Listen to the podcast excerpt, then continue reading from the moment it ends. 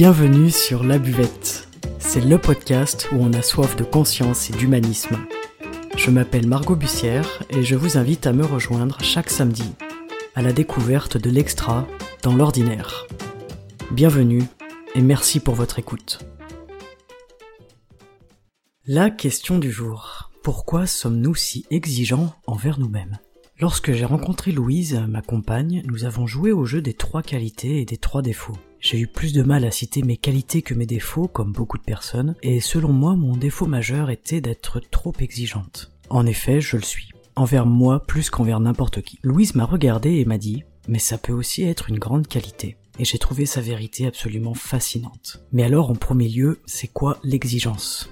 Est-ce qu'on peut comparer exigence et perfectionnisme? Je dirais que le perfectionnisme découle indéniablement d'une très forte exigence envers soi-même. Ce n'est cependant que mon avis et je suis curieuse d'avoir le vôtre. Faites-vous plaisir et rédigez votre plus belle définition de l'exigence, selon vous, car ici, il n'y a pas de vérité absolue, mais du partage des idées, des expériences et bien sûr de la conscience. L'exigence peut être au service du dépassement de soi et nous être très utile. Elle peut booster une envie, un projet, une passion. Mais attention, elle peut également être un frein et finir par être paralysante. Et vous, êtes-vous exigeant envers vous-même? Répondez personnellement et le plus honnêtement possible à ces cinq questions et vous aurez votre réponse. Premièrement, est-ce que vous avez l'impression d'avoir des critères trop élevés? Deuxièmement, est-ce que vous-même avez peur de ne pas accéder à ces critères? Troisièmement, est-ce que vous êtes centré sur ce qui n'est pas accompli plutôt que sur ce qui a été effectué? Quatrièmement, est-ce qu'il vous arrive de retarder des tâches ou des projets car vous avez peur de ne pas réussir à les mener jusqu'au bout ou de ne pas vous sentir à la hauteur? Et enfin, dernièrement, vous sentez-vous trop dur envers vous-même? Bravo si vous avez un score de 5 oui, vous avez certainement une forte exigence envers vous-même. Bienvenue au club. Si comme moi vous ne supportez pas l'échec, pas de panique, vous êtes exactement là où vous devez être. La bonne nouvelle c'est que rien n'est figé et que, comme nous sommes des êtres extraordinaires, nous avons le pouvoir de changer cela. La clé réside dans une chose simple, accessible constamment, gratuite et à la portée de tous. Ça donne envie, n'est-ce pas? La meilleure façon de ne plus subir cette exigence au quotidien et tout au long de sa vie, c'est de s'aimer. Et oui, je vous l'avais dit, c'est simple. Ok Margot, c'est cool, mais s'aimer ça veut dire quoi? Prenons un exemple concret. Je suis très exigeante envers moi-même, j'ai tendance à mal me parler à l'intérieur de moi. Si je casse un verre, instantanément je me juge, je suis rigide et sévère. Mais si une amie vient chez moi et qu'elle fait tomber ce verre à ma place et qu'il se brise, Comment je réagis selon vous? Eh bien, si je réagissais comme je le fais envers moi, croyez-moi, je n'aurais plus beaucoup d'amis. Et non, je laisse mon cœur s'exprimer parce que j'aime la personne et que je ne souhaite pas la rabaisser ou lui faire de la peine, ou encore moins qu'elle se sente coupable. Je vais donc lui dire simplement ne t'inquiète pas, ça ne fait rien, ce n'est qu'un verre et j'en ai d'autres. Cet exemple est frappant, je trouve. Je pense souvent à ça lorsque je me surprends à mal me parler à l'intérieur. Et si on apprenait tout simplement à se parler comme à un ami cher à notre cœur? Avoir de la gentillesse, de la bienveillance et du respect envers soi-même. Ce serait magique. On exige très souvent de nous-mêmes de ne jamais faire d'erreurs, alors qu'on a tendance à accepter que les autres en commettent. Pire encore, on les rassure et on leur indique que ce n'est pas grave. Pourquoi? Parce que l'on ne s'aime pas suffisamment pour se pardonner soi-même ou simplement s'accepter dans nos boulettes quotidiennes. Heureusement, s'aimer, ça se travaille et c'est à la portée de tous. Et vous, vous aimez-vous suffisamment pour vous accepter et vous pardonnez vos erreurs. Nous sommes nombreux, j'en suis sûr, à ne pas supporter l'échec. Ne pas supporter l'échec nous rend exigeants. On doit être impeccable du matin au soir et en toutes circonstances. Personnellement, je n'apprécie pas vraiment lorsque quelqu'un débarque chez moi à l'improviste, pour un peu que je sois au salon en queue de chemise et que je ne sois pas parfaitement apprêté pour recevoir de la visite. C'est exactement ça dont il est question. Je connais des gens qui s'en moquent totalement. Et le pire, c'est que ça ne me dérange pas d'arriver chez eux et qu'ils soient en pyjama à 4 heures de l'après-midi en train de grignoter sur leur canapé. Je suis donc exigeante envers moi-même, je ne tolère pas des comportements personnels que j'accepte totalement chez les autres. Alors, vous aussi si vous vous reconnaissez là-dedans, soyez tranquille, nous sommes nombreux et un jour nous irons conquérir le monde. Non, je plaisante. Il vaut mieux qu'on apprenne à s'aimer, c'est plus simple, ça coûte moins cher et ça fait moins de dégâts. Bref, l'exigence crée du stress, de l'angoisse et bien souvent une mauvaise estime de soi. Si j'avais attendu que mon premier podcast soit absolument parfait pour le lancer la semaine dernière, j'y serais encore. Il y a des bafouillages, des erreurs de prononciation, il y a même une porte qui claque, mais je suis sans doute la seule à l'entendre. Entre parenthèses, je vous remercie tous et toutes pour vos retours magnifiques que vous avez fait sur ce premier épisode. Et grâce à vous et à votre soutien et votre bienveillance, j'ai redoublé d'énergie pour continuer. J'espère que nous créerons ensemble une communauté extraordinaire, mais je n'en doute pas un seul instant. Ok, tout ça c'est bien beau, mais concrètement on fait quoi? Avant tout, essayons ensemble chaque jour de lâcher prise sur des petites choses du quotidien. Ça peut être s'autoriser à être en retard une fois dans la semaine pour n'importe quelle raison et ne pas se flageller au volant de sa voiture dans les bouchons quand on sait qu'on arrivera à 8h02 et non pas à 7h55 comme les grands ponctuels que nous sommes. Sur l'instant, concrètement, on peut commencer par prendre une grande et profonde inspiration et relâcher l'air bruyamment par la bouche ou le nez selon nos préférences. Puis ensuite, on va essayer d'esquisser un sourire, se forcer à faire naître un sourire sur le coin de nos lèvres, puis l'agrandir un peu, et finalement y aller franco et sortir les dents. Sourire, ça change l'état d'esprit. Le cerveau vous voit sourire, il se sent bien, c'est très simple. Donc on est toujours dans la voiture ou sur le trajet, on a respiré, on a souri, et maintenant on va simplement se dire, rien n'arrive par hasard. C'est le mantra le plus essentiel. Si vous êtes là où vous êtes, c'est que vous devez être exactement là à cet instant. Si vous étiez parti deux minutes plus tôt, vous auriez peut-être percuté une moto, un scooter, ou renversé une grand-mère au détour d'un virage. Donc, quand on est impuissant, qu'on n'a aucun moyen d'action, on lâche prise, on accepte, on respire, on sourit et on intègre qu'on est exactement là où l'on doit être. Être en retard finalement, qu'est-ce que c'est? Est-ce que cela fait de nous quelqu'un de moins bien? Non, évidemment. C'est humain, ça arrive. Et d'ailleurs, la conception de l'heure, du temps et de la ponctualité selon les sociétés est un sujet tout à fait passionnant également. Si vous souhaitez qu'on aborde cette thématique, n'hésitez pas à l'indiquer en commentaire, ça prendra un podcast entier. Revenons-en donc à nos solutions. La deuxième étape, c'est de réfléchir consciemment à la question de la finalité.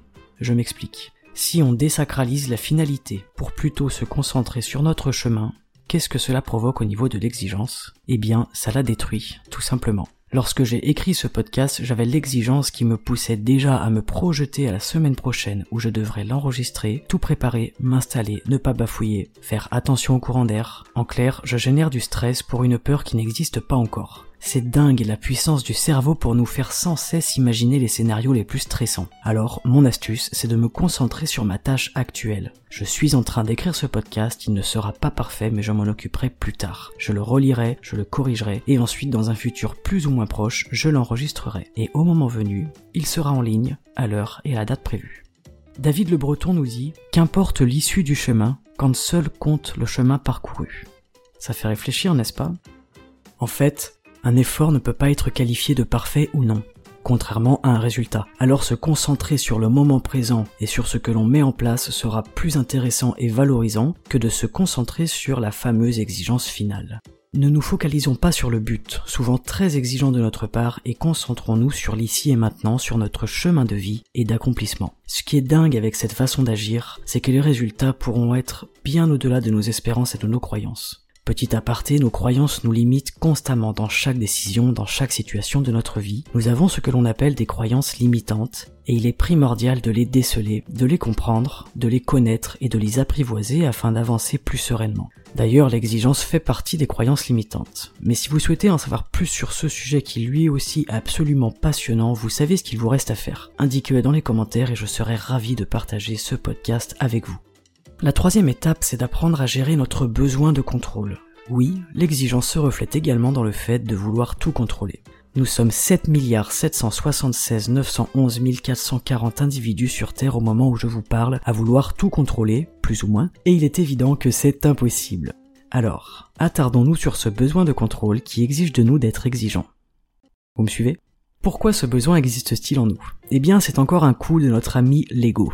Le besoin de contrôle est là tout simplement pour nous rassurer. Contrôler, c'est rassurant. En contrôlant, on ne subit pas. Il n'y a pas d'imprévu, pas de situation où l'on pourrait se retrouver en échec. En échec envers nous-mêmes évidemment, car c'est toujours par rapport à soi.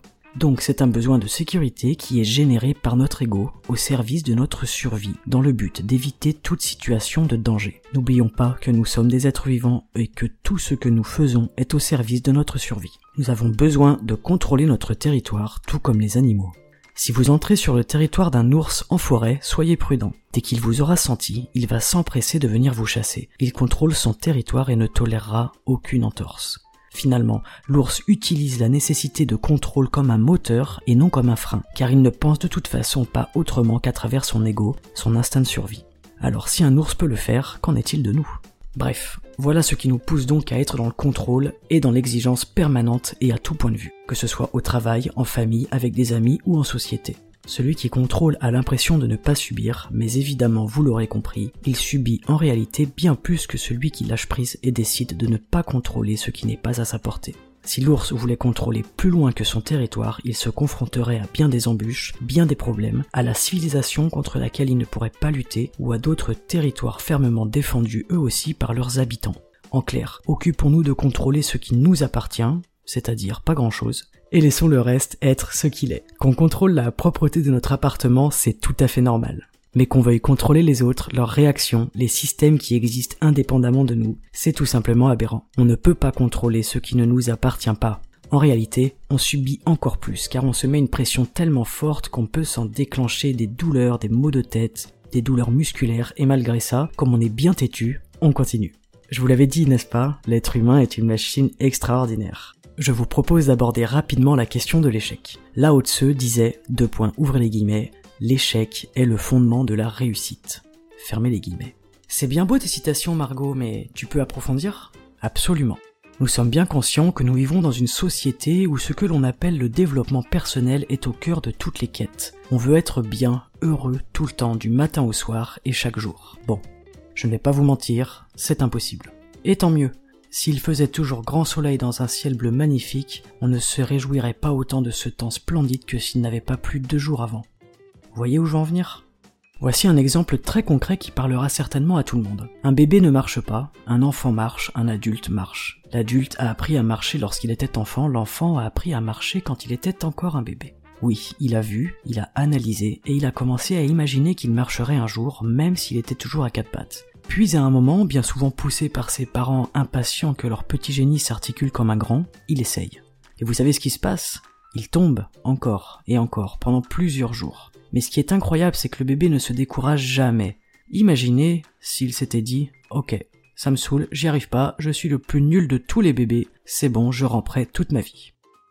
Sans tous ces échecs personnels, le bébé n'aurait jamais appris à se relever, à persévérer et à continuer d'apprendre. Le pire, c'est que lorsqu'il arrive à faire deux pas, ce n'est pas encore fini, et c'est loin d'être acquis. Il va tomber encore de nombreuses fois avant de maîtriser la marche. L'art de la maîtrise passe inévitablement par des chutes, des embûches, des déceptions et des obstacles, et nous sommes obligés de nous y confronter, de les accepter et de les surmonter.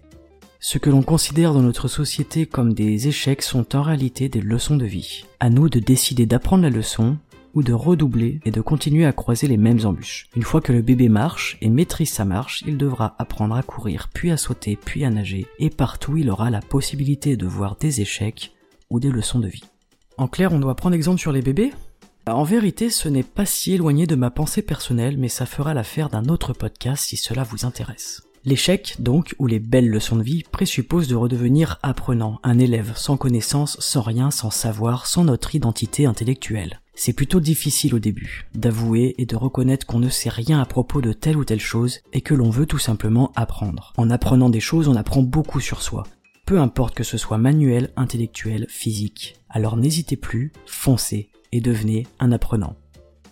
Voilà, vous savez tout. Alors maintenant que vous vous aimez, que vous n'êtes plus trop exigeant envers vous-même, plus prisonnier du contrôle, et que vous savez tirer le meilleur parti de vos plus belles leçons de vie, qu'allez-vous faire? Quel est votre projet aujourd'hui? Ou demain, cette semaine Qu'est-ce qui vous fait envie Qu'est-ce qui vous motive Qu'est-ce qui vous passionne et qui serait absolument réalisable sans toutes ces barrières? Vous avez le pouvoir en vous de les faire tomber, ne l'oubliez jamais. Vous êtes extraordinaire. Petite anecdote, il y a trois ans je me suis cassé le pied, la cheville, avec rupture de ligament, bref, j'ai passé des mois immobilisé à ne rien pouvoir faire dans mon appartement. Je me suis lancé un défi fou, celui d'écrire un roman, figurez-vous que j'ai réussi, plus ou moins car aujourd'hui mon roman est dans mon ordinateur et je ne suis toujours pas allé au bout. Je ne l'ai pas envoyé à une maison d'édition et je recule l'échéance constamment. Pourquoi? Parce que j'ai peur et qu'il est plus confortable pour l'ego de se dire qu'on a un super roman bien au chaud dans notre disque dur, plutôt que de sortir de sa zone de confort et d'oser l'envoyer à des professionnels inconnus qui n'auront aucune pitié pour nous dire ce qu'il en est vraiment. Voilà, c'est un exemple personnel très fort car je le vis en ce moment même où je vous parle. Et il était très important pour moi d'aller au bout de mon envie de créer une chaîne de podcast parce que je ne souhaite plus vivre dans cette forte exigence qui finalement paralyse tout, cristallise tout autour de moi comme pour me sentir bien en sécurité dans ma bulle alors que j'ai envie d'apprendre, de marcher, de courir, de nager et de découvrir le monde. J'ai envie d'être une apprenante, une élève et c'est ce que je fais avec vous sur cette chaîne de podcast. De toute façon, ne l'oubliez jamais, dès lors que l'on se met en mouvement, il n'y a pas d'échec. Et on a le droit de se sentir fier de soi, en conscience.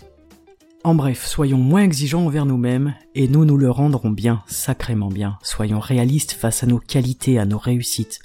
Si vous le souhaitez, vous pouvez lister vos réussites personnelles dans un cahier et en déduire les qualités que cela vous a demandé. Et quand vous aurez un coup de stress ou de peur, vous relisez cette petite liste de toutes vos fiertés personnelles. Ça fait du bien au mental de voir qu'il est bon quelque part, qu'il est doué, ça nourrit l'ego et il vous fichera un peu la paix l'espace d'un instant. Et un instant suffit pour changer votre vie en toute conscience. Connaître, reconnaître et comprendre nos ressources personnelles est un grand pas dans la conscience de soi. J'en ferai très certainement un épisode prochainement. N'oubliez pas, ici sur la buvette, nous n'aurons de cesse de chercher l'extra dans l'ordinaire, en conscience et sans prise de tête. Alors pourquoi s'en priver? Pourquoi ne pas essayer? Merci d'avoir écouté ce podcast. N'hésitez pas à mettre une petite note, un petit pouce ou un petit commentaire, ou même les trois si vous êtes généreux et plein d'amour. Et je suis sûr que vous l'êtes. Vous pouvez également vous abonner si ce podcast mérite de continuer d'exister, ça ne tient qu'à son audience. Merci à vous tous. La buvette est également sur Instagram, la buvette-podcast, et sur Facebook. Venez nombreux pour soutenir ce podcast et suivre l'actualité et les posts quotidiens. Nous avons également une adresse mail pour toutes vos questions ou commentaires, labuvettepodcast.gmail.com. Dites-moi ce que vous en avez pensé si le cœur vous en dit, n'hésitez pas à me faire votre retour sur ce sujet et sur les sujets parallèles que je meurs d'envie de partager avec vous. Votre avis compte vraiment.